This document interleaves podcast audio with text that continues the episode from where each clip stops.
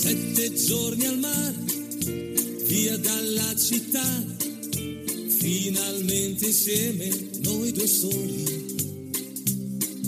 Sveglia accanto a te, poi dopo il caffè, passeggiate mano nella mano. Esta no es una semana cualquiera, con Luis Antequera y Mariate Aragonés.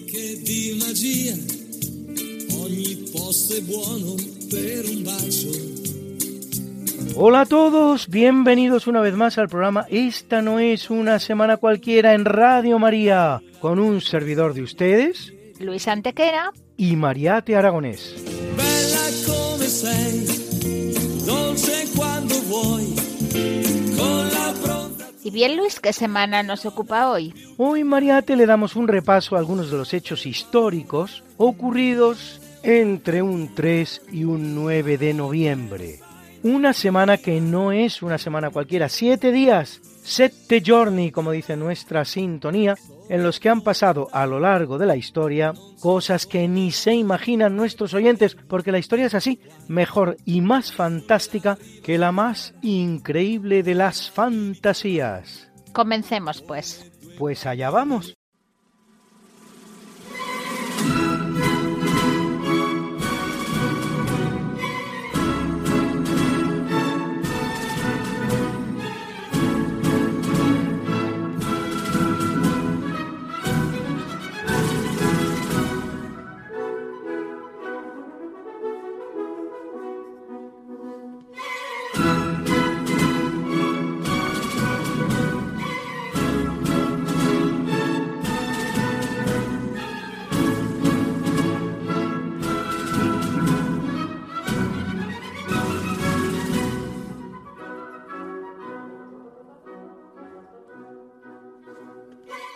En el año 1002, en la que pasa a la historia como la matanza de San Bricio, el monarca inglés de origen sajón, Etelredo II, pasa a cuchillo a toda la población de ascendencia danesa en la isla británica, lo que no será óbice para que en 1016 el rey danés Canuto reafirme el dominio danés sobre ella. No será hasta el año 1041 que los sajones puedan sentar en el trono a un monarca sajón, el hijo de Etelredo, Eduardo el Confesor, santo de la Iglesia Católica, y no, según parece, por llevar una vida precisamente ejemplar, sino por la campaña que para ello realizará el prior de la abadía de Westminster, Osbert de Clare,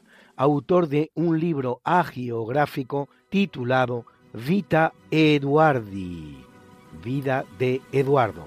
Eduardo será también el último monarca de la casa de Wessex, y a su muerte sin sucesión se disputarán el trono inglés Haroldo Godwinson y Guillermo de Normandía, más conocido como Guillermo el Conquistador, venido precisamente de Normandía, al otro lado del Canal de la Mancha, esto es de Francia, que resultará a la postre el nuevo rey de Inglaterra tras acabar vencedor en 1066 en la famosa batalla de Hastings.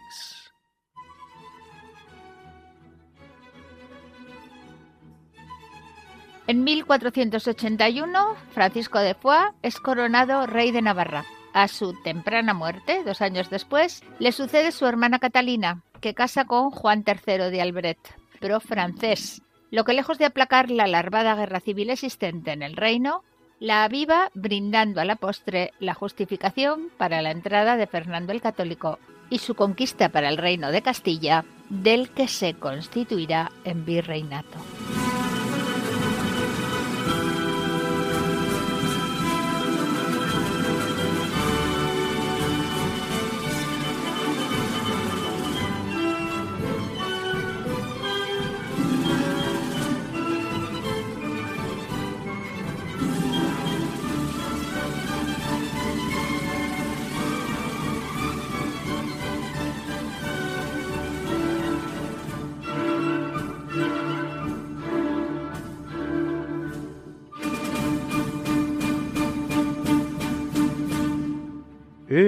Capítulo siempre fecundo de la conquista, colonización y evangelización de América por los españoles, que va a permitir a los indígenas americanos el tránsito del neolítico al renacimiento.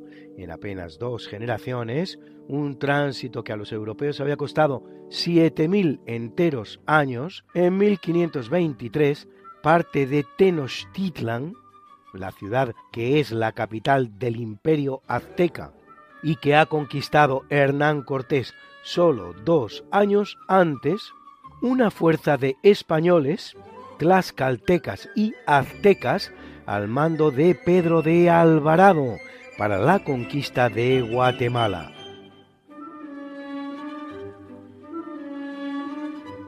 El 28 de octubre de 1538, y hace 485 años, se fundó la primera universidad en América, la Universidad de Santo Tomás de Aquino, en la villa de Santo Domingo de Guzmán en la isla de la Española. Por bula del Papa Paulo III del 28 de octubre de 1538, la Universidad de Alcalá de Henares fue su modelo y como tal fue portaestandarte de las ideas renacentistas que surgían del mundo medieval. Actualmente la Universidad Autónoma de Santo Domingo, UASD, se considera su heredera. Es la noticia que nos trae Roberto Rey desde su canal de YouTube Herramientas contra la leyenda negra. Y ya está con nosotros Rafa Codes y su Galeón de Manila, capítulo cuarto. ¿De quién hablamos hoy, Rafa? Hoy hablaremos de Andrés de Urdaneta, sabiendo que hablar de Andrés de Urdaneta no es solo hablar del descubridor del tornaviaje, también es hablar de un personaje excepcional donde los haya, militar, explorador, cosmógrafo, marino y hombre de insaciable sed de saber. Contaba apenas 17 años cuando, movido por los relatos de aventuras y tierras lejanas que contaban los marinos regresados, abandonó su caserío en Villafranca de Ordicia y se embarcó en la expedición de Loaiza, aquella que dijimos que partió en 1525 rumbo a las Islas Molucas. Lo hizo como aprendiz de un gran maestro, pues iría en calidad de discípulo del mismísimo Elcano. Logrará alcanzar las islas y allí, pese a su edad, se convirtió en uno de los líderes hispanos en aquella lucha contra los portugueses, resistió asaltos, capitaneó expediciones de castigo a islas vecinas y participó en batallas navales donde canoas propulsadas por indígenas llevaban como artillería de proa a un arcabucero español. Cuando aquella guerra desesperada se acabó, porque Carlos V firmó en Zaragoza la renuncia a las Molucas en favor de Portugal, Andrés de Urdaneta logró alcanzar Lisboa, donde apenas desembarcó, fue despojado de cuantos escritos, diarios y mapas había realizado. Urdaneta traía del Maluco el bien más preciado por las potencias de la época, que no era el oro, sino la información. A punta de memoria, Urdaneta rehizo sus escritos y los entregó al emperador Carlos. Después marchó a las Indias, donde inició una prometedora carrera como funcionario virreinal. Su labor como visitador le llevaba a recorrer amplios espacios, alojarse muchas veces en tal o aquel convento. Muchas debieron ser las charlas con los hermanos y muchas las reflexiones íntimas hechas a lomos de su caballo, porque Andrés de Urdaneta decide en este punto abandonar cuanto de terreno hay en el mundo e ingresar como fraile agustino. Ya no será más Andrés, sino Fray Andrés de Urdaneta, maestro de novicios en el convento de San Agustín de México. Allí pensaba acabar sus días cuando recibió una carta llegada del otro lado del Atlántico. El sobre lucía con el sello real. Devoto padre Fray Andrés de Urdaneta, yo vos ruego y encargo que vayáis en las naves que han de ir al poniente. Felipe II, el mayor rey del mundo, le estaba rogando a un monje y le estaba pidiendo que se incorporase a la expedición que quería armar. Su destino, Filipinas. Su objetivo, conseguir el esquivo tornaviaje. ¿Y cómo ha llegado el rey Urdaneta? Le ha escrito el virrey Velasco.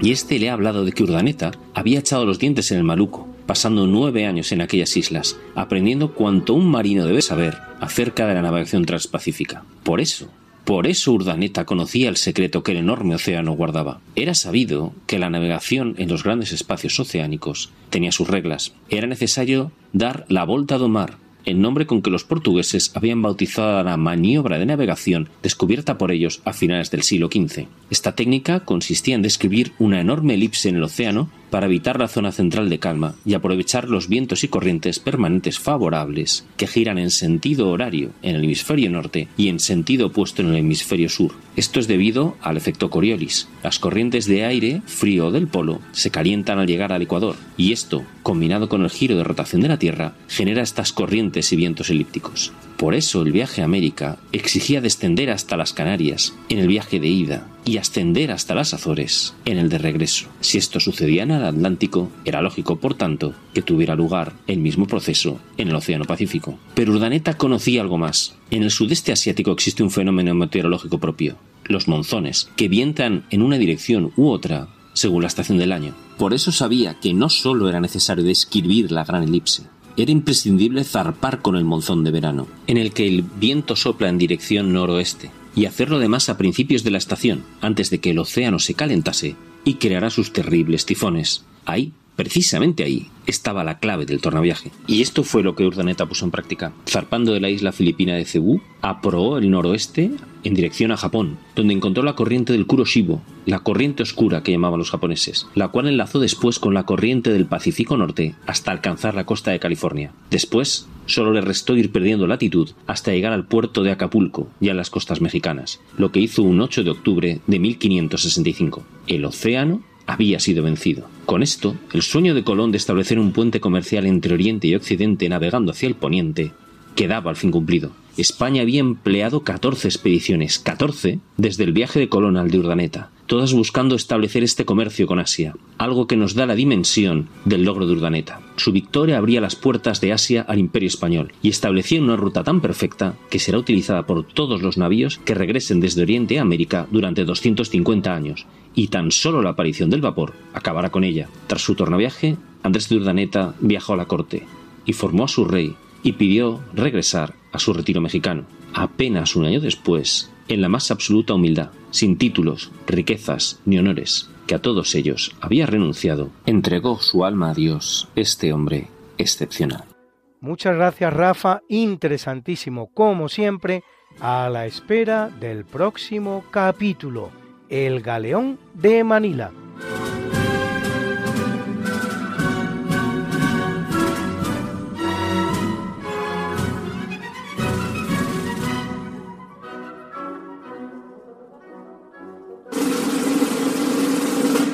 Julio Enche, nuestro experto en la legislación que estuvo vigente en el Nuevo Mundo durante el Imperio Español, nos habla hoy del reconocimiento por parte de las jerarquías españolas de lo que eran las autoridades existentes en aquellos territorios antes de la llegada de los españoles y también después en el seno de aquellas comunidades indígenas.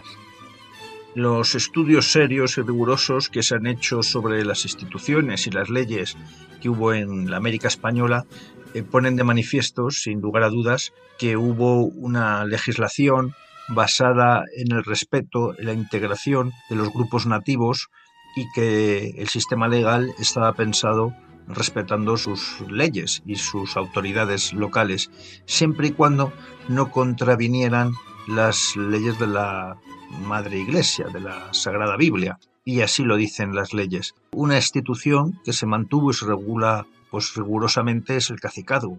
Esto es el reconocimiento a las autoridades indígenas locales que podían ejercer sobre sus eh, pueblos eh, la autoridad siempre y cuando no conllevara la pena de muerte. Y así nos lo revela Vía del Castillo. Este, como sabemos, es un cronista que vivió la conquista de Mesoamérica con Hernán Cortés y dice literalmente el cronista, como digo, que fue testigo o sea, no es una referencia indirecta, sino que es una referencia muy directa, que la justicia que les hemos enseñado a guardar y cumplir, como cada año eligen sus alcaldes ordinarios y regidores, escribanos y alguaciles, fiscales y mayordomos. Tienen sus casas de cabildo, donde se juntan dos días a la semana, y ponen en ellos sus porteros y sentencias, y mandan pagar deudas que se deben unos a otros, y por algunos delitos de crimen azotan y castigan, y si es por muertes o cosas atroces, remítanlo a los gobernadores, si no hay audiencia real, y hacen justicia con tanto primor y autoridad como entre nosotros, y se precian y desean de saber mucho de las leyes del reino por donde deben sentenciar.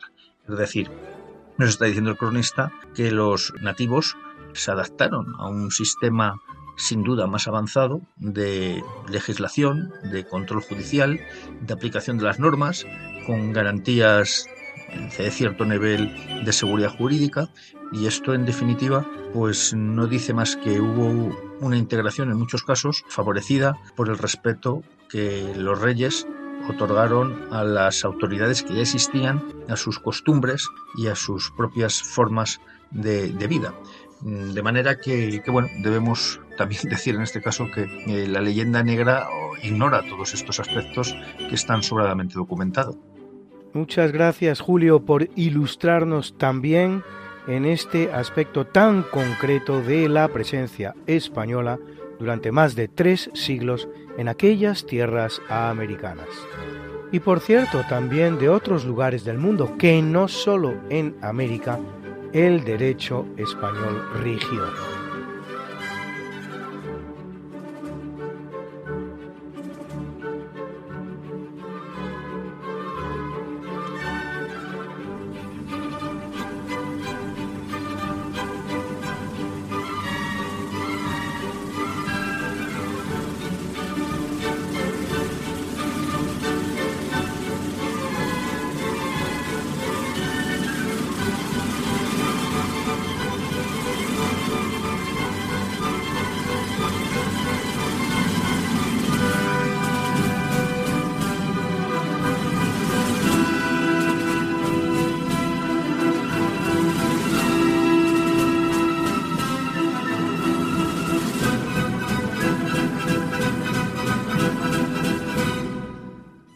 Corriendo el año de 1916 en el marco de la Primera Guerra Mundial, termina la ofensiva aliada contra posiciones alemanas a lo largo del río Somme, en el norte de Francia, comenzada cuatro meses antes.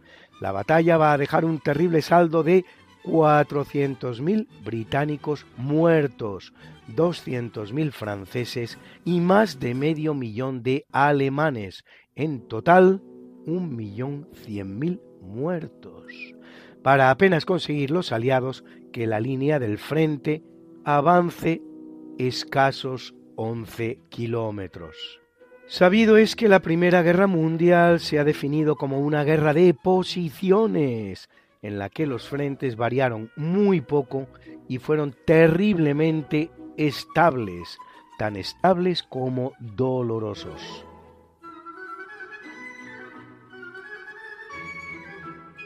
Lo que van a oír a continuación sonó el pasado jueves 26 de octubre en el Auditorio Nacional de Madrid.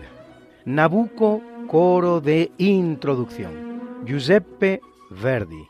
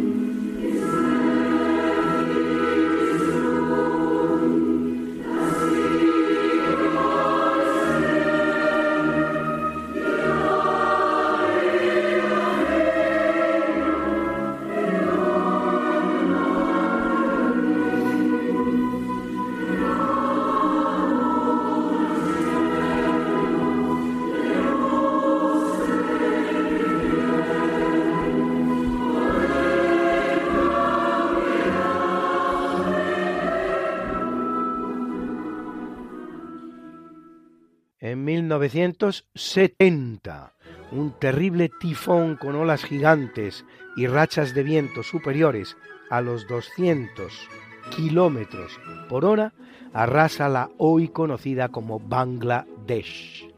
Tierra de Bengala, que tal es lo que significa Pakistán Oriental entonces, pues forma parte de un extraño país producto de la descolonización británica, que está dividido en dos territorios separados entre sí por casi 2.000 kilómetros a ambos lados de la India con capital en Pakistán Occidental y a los que sólo une su profesión mayoritariamente islámica frente al hinduismo mayoritario de su vecino indio, razón que es la que ha llevado a los británicos a realizar tan extraña partición. El tifón dejará un terrible saldo de 200.000 víctimas mortales, pero tendrá también una segunda consecuencia que a la larga será incluso más importante y dolorosa, pues solo un año después el tema pasará factura en las elecciones, dando una importante mayoría a la Liga Awami, partidaria de la separación de Pakistán Oriental respecto de Pakistán Occidental.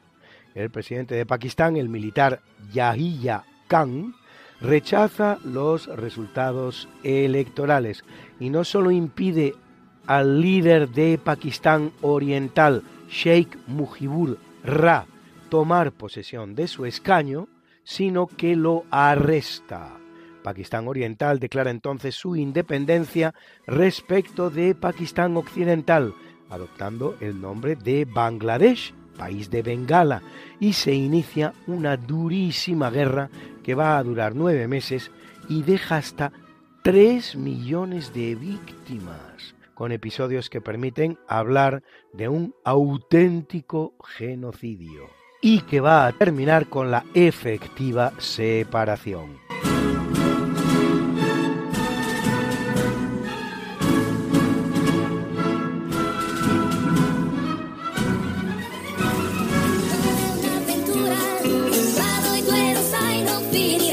Que quieres volvernos a escuchar porque no puedes esperar hasta la próxima semana, que te perdiste un programa y no te lo perdonas, que quieres mandarle el programa a un amigo tuyo al que sabes que le va a gustar.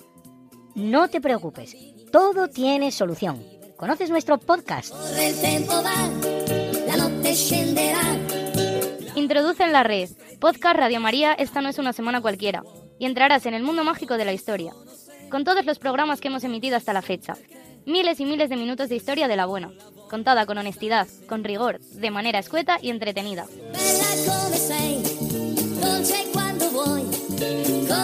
Ya sabes, el podcast de Esta no es una semana cualquiera. Para oír la radio cuando tú quieras, donde tú quieras y con quien tú quieras.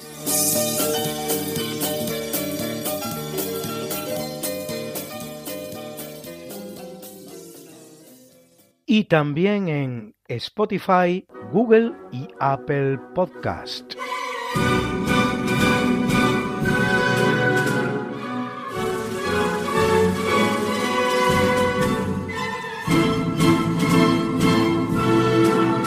En el año 1985, el volcán Monte Nevado del Ruiz en la cordillera central de los Andes entra en erupción enterrando la ciudad de Armero y acabando con la vida de 25.000 personas. Un caso resultará particularmente estremecedor, el de la niña de 13 años, Omaira Sánchez Garzón, que se quedará atrapada entre unos escombros, pero viva, y bañada toda ella en un charco menos la cabeza, sin que se pudiera hacer nada para extraerla de su prisión y salvar su vida, estando como estaba con el agua hasta el cuello, hasta que fallecería tres días después a las diez y cinco del 16 de noviembre. Se llegó a plantear la posibilidad incluso de cortarle las piernas que la atrapaban, pero al final, en una decisión que sin duda es debatible, se decidió dejarla morir. Descanse en paz la criatura, sufrió su pasión con toda paciencia y resignación, dando una lección a la entera humanidad.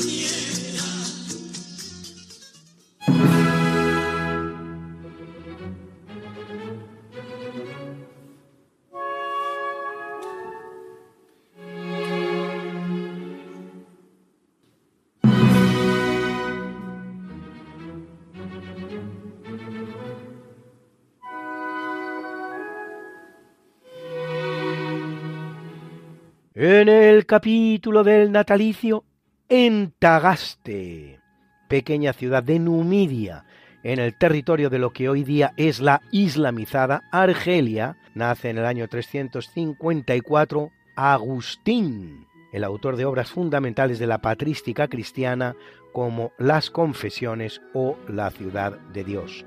Será obispo de Hipona durante 34 años desde 396 hasta 430, en que le es dado, justo en el momento de su muerte, el contemplar el triste espectáculo de la romanizada, latinizada y cristianizada ciudad en manos de los germanos salvajes y arrianizados vándalos, que han cruzado el estrecho de Gibraltar desde España, donde son amos y señores de Andalucía, que les debe a ellos precisamente el nombre, Tierra de los Vándalos, Vandalucía, Andalucía.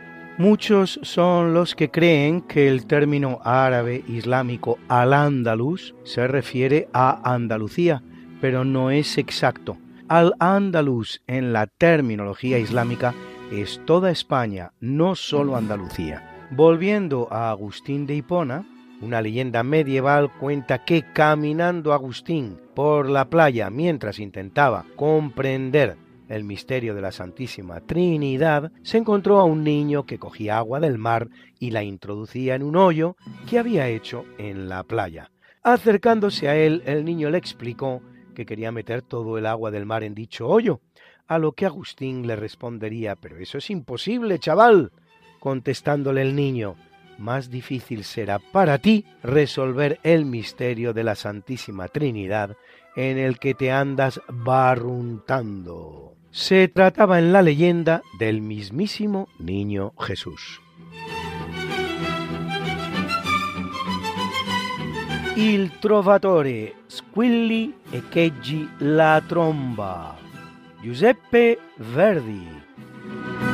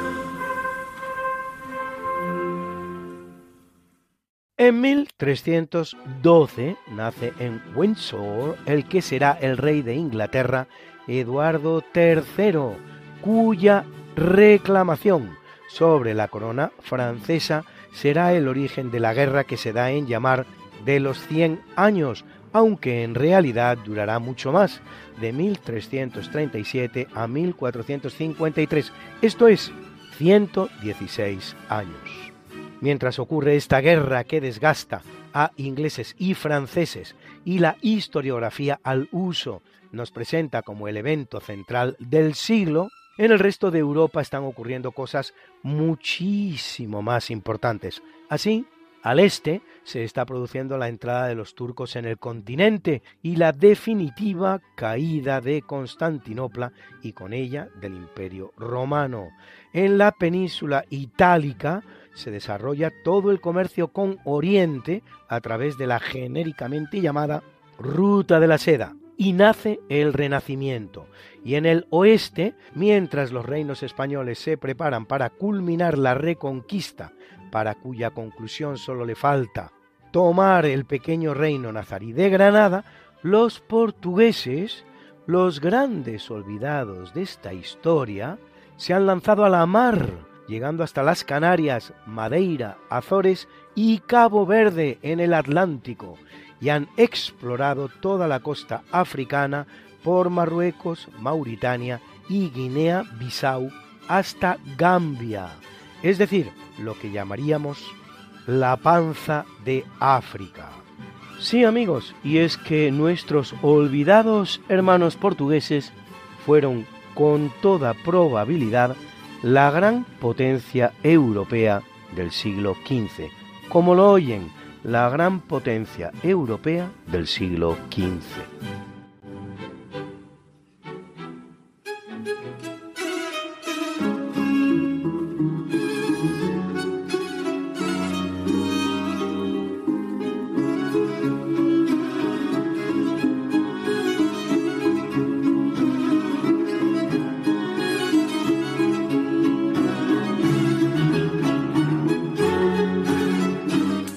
Ya nos pide paso nuestro poeta de la historia, Guillermo Arroniz. ¿De quién nos hablas hoy, Guillermo? Mariate, Luis y queridos oyentes, hoy voy a hablar de don Juan de Austria, alguien que casi casi se ha olvidado y no deberíamos. Don Juan de Austria fue hijo natural del emperador Carlos V, que según las buenas lenguas fue fiel a su esposa, la emperatriz Isabel, mientras duró la vida de esta. Sin embargo, después tuvo con Bárbara Blomberg a don Juan de Austria, que por tanto fue hermanastro de Felipe II. Don Juan de Austria falleció muy joven, a los 31 o 33 años, según la biografía en la que nos fijemos, no sin haber logrado grandes hechos militares, siendo el más destacable el de haber liderado las naves españolas en la batalla de Lepanto. En la batalla de Lepanto, por primera vez, Occidente infligía una inmensa derrota a los turcos en el mar y de esta manera alejaba ciertos peligros del mundo occidental.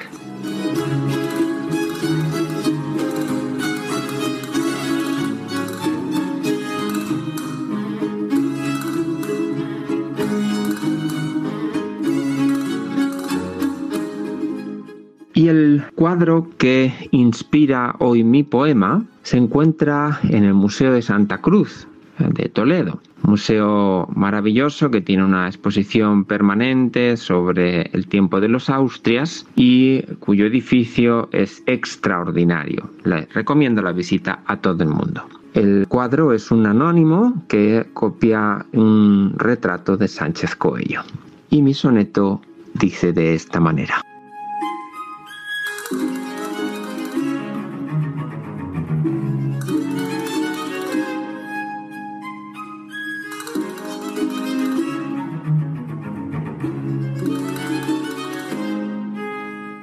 Don Juan, don Juan, belleza alba alemana, qué triste vuestra vida de victoria, qué labios pertrechados en su gloria, qué fuerte la armadura castellana. Los ojos, destocada en la que mana la sangre juvenil, la gran historia, me miran y despiertan de mi memoria a un tiempo de poética espartana. La barba apunta ya, fue el hombre antes. La piel es luminosa, sonrosada, tan noble como fuerte la mirada.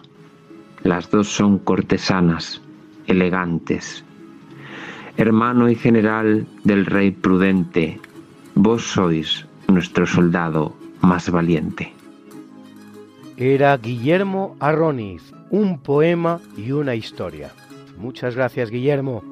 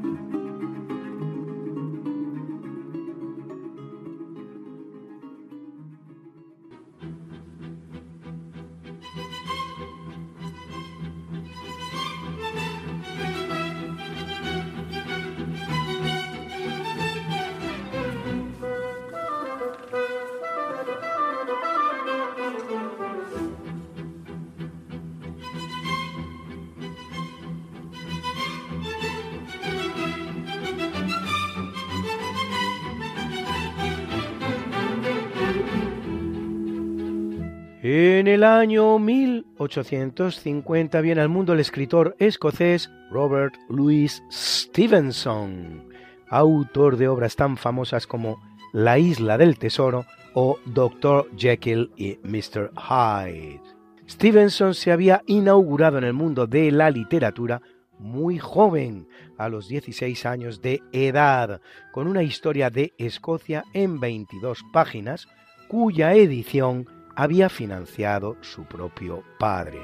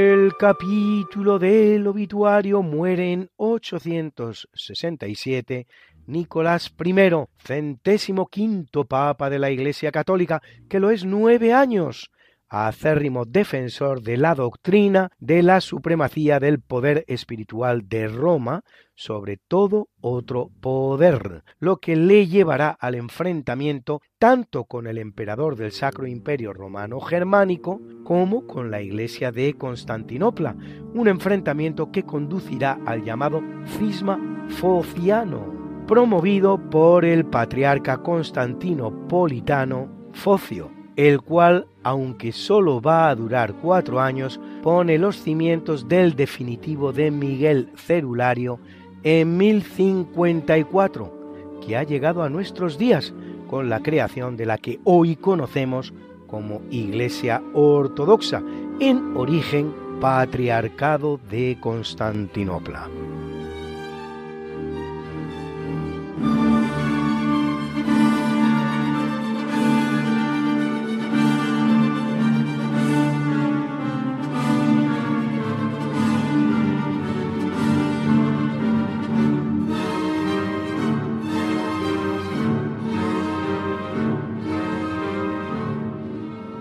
Después de hablar todo lo que hemos hablado sobre la expansión de los portugueses por el Atlántico y por las costas africanas, pues resulta que tenemos que lamentar también en esta ocasión la muerte en 1460 de uno de los grandes protagonistas de esa epopeya portuguesa, que no es otro que Enrique el Navegante, hijo de Juan I de Portugal y hermano de Eduardo I, nombrado duque de Viseu es un príncipe portugués y un gran navegante, conquistador de Ceuta, de Tánger, colonizador de las Azores y de las costas africanas, al sur del Cabo Bojador, en el Sáhara, así como fundador de la famosa escuela de Sagres, en la que se intercambiarían los conocimientos más avanzados de náutica y geografía existentes en la época. Si bien no existen muchas pruebas de la existencia física de dicha escuela, lo que no quiere decir que la leyenda no se corresponda bien con los conocimientos tanto náuticos como geográficos que atesoraban por aquel entonces los navegantes portugueses.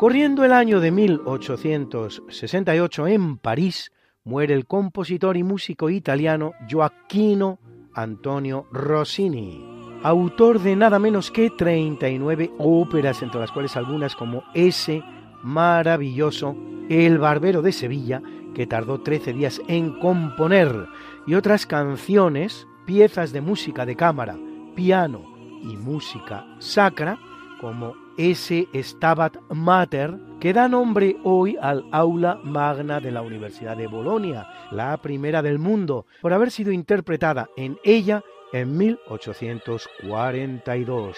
Hoy, Rossini constituye la banda sonora completa de este programa. Es un día poco propicio para los políticos españoles, porque en 1853 muere Juan Álvarez Mendizábal, autor de la que muchos consideran la peor catástrofe para el patrimonio artístico y cultural español, superior al de la francesada o la guerra civil, como fue la amortización de 1835 que lleva su nombre. El expolio que se hizo en los bienes de la Iglesia para ponerlos en manos de la naciente burguesía española con un nefasto resultado económico. Juan Álvarez de Mendizábal se llamaba en realidad Juan de Dios Álvarez Méndez, pero se cambió el apellido por parecerle más elegante y en 1940 exiliado en la francesa ciudad de Montauban, donde se haya enterrado al día de hoy, lo hace Manuel Azaña Díaz, presidente español de la Segunda República, régimen que sobre pretexto de unas reformas en las que fracasará estrepitosamente, solo contribuirá a aumentar las diferencias sociales y los odios existentes entre españoles, que a punto estará de convertir España en una república soviética de ideología comunista y que finalizará con uno de los episodios más traumáticos de nuestra historia, la Guerra Civil de 1936.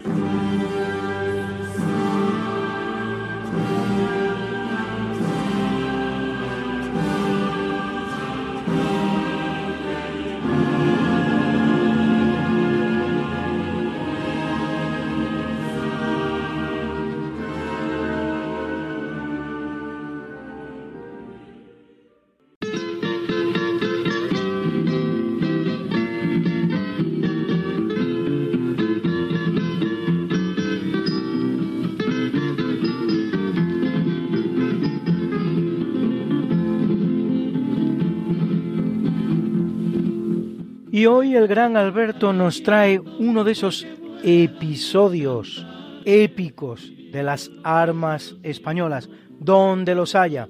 Escúchenle con atención. En el año 1684 hay un ejército europeo que se dirige hacia Buda para intentar conquistarlo a los turcos después de 150 años en poder de estos. Entre este contingente hay 300 españoles que van a título particular. Han dejado los tercios principalmente españoles y sin cobrar nada y como pagándose ellos el viaje y el armamento se dirigen allí. El de más graduación es López de Zúñiga, que es maestro de un tercio español, pero como he dicho van todos en, a nivel particular, no hay jefe propiamente dicho. Al llegar a Budapest, que es una ciudad que está protegida en un promontorio dentro del Danubio, se encontraron que la ciudad era prácticamente inexpugnable. Estuvo la ciudad siendo bombardeada por los ejércitos europeos durante un mes, pero no hacía daño en sus murallas. López de Zúñiga habló con el jefe aliado y le recomendó cómo tenía que poner los cañones para hacer daño. Y él y 50 de sus hombres una noche hicieron una encamisada y ablandaron parte de esas defensas. Después, siguiendo sus indicaciones de tiro, abrió un gran boquete en una muralla.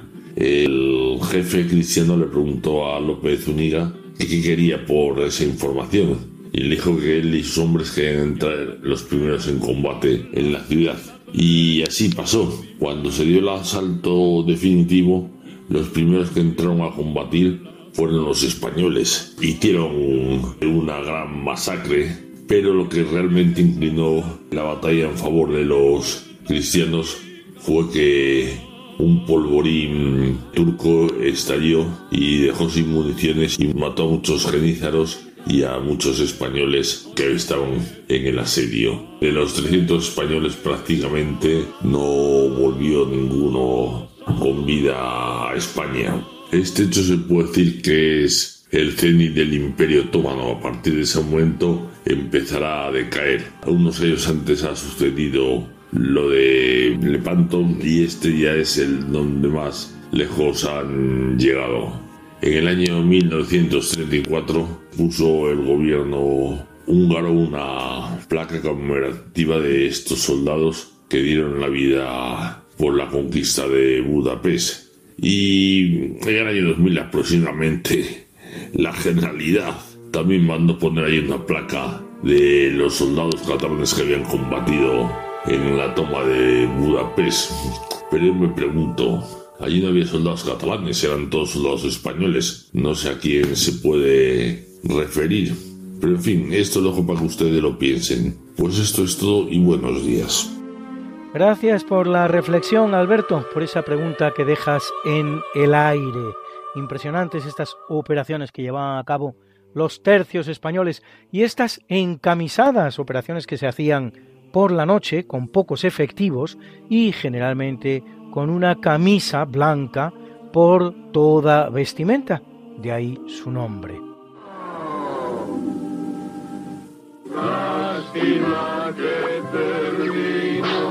El festival de hoy.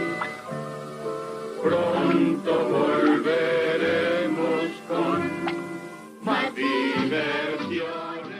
Y sí amigos, una vez más y como siempre, nuestro programa se acaba, llegamos al final. Pero recuerda,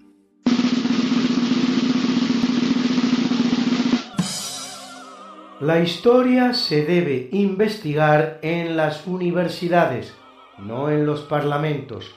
La deben escribir los historiadores, no los políticos. Y debe producir libros, no leyes. Ludovico Antiguo. Ahora bien, no nos vamos a despedir sin presentar, como siempre, la mucha buena y variada música que nos ha acompañado hoy y hoy nuestra banda sonora se la hemos encomendado completa a Joaquino Rossini. En el tercio de eventos, La Gazza Ladra, la urraca ladrona en español, interpretada por la Mannheimer Filarmónica que dirigía Boyan Videnov. En el natalicio, Il Barbiere di Sevilla, el barbero de Sevilla, en los instrumentos de la Tonkunstler Orquesta Niederösterreich que dirigía Andrés Orozco Estrada, y en el obituario su Stabat Mater, que interpretaba en esta ocasión la Frankfurt Radio Symphony Orchestra y el Rundfunkchor, con Marina Rebeca, Marina Comparato, Michele Angelini y Marco Spotti, dirigidos también por Andrés Orozco Estrada. En nuestras pausas musicales mucho Verdi y todo él interpretado por la orquesta y coro Filarmonía que dirigía su director titular Pascual Osa desde el Auditorio Nacional de Madrid en el concierto ofrecido el pasado 26 de octubre. Eran el coro de introducción de la ópera Nabucco e Il Trovatore su Squilly Scheggi la Tromba. Y hemos escuchado también esa emocionante canción Omaira, dedicada a la pobre niña Omaira Sánchez Garzón, muerta en el año 1985 en la terrible catástrofe del volcán Nevado del Ruiz, en Colombia, compuesta e interpretada por Marco Antonio Posada.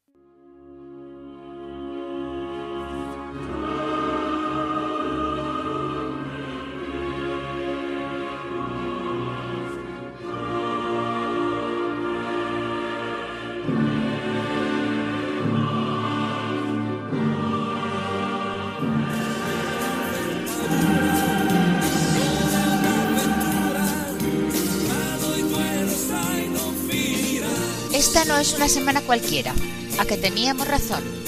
La historia, ¿cómo es? Y no como nos gustaría que fuera. Hasta el próximo programa. Se despiden de ti, Mariate Aragonés y Luis Antequera.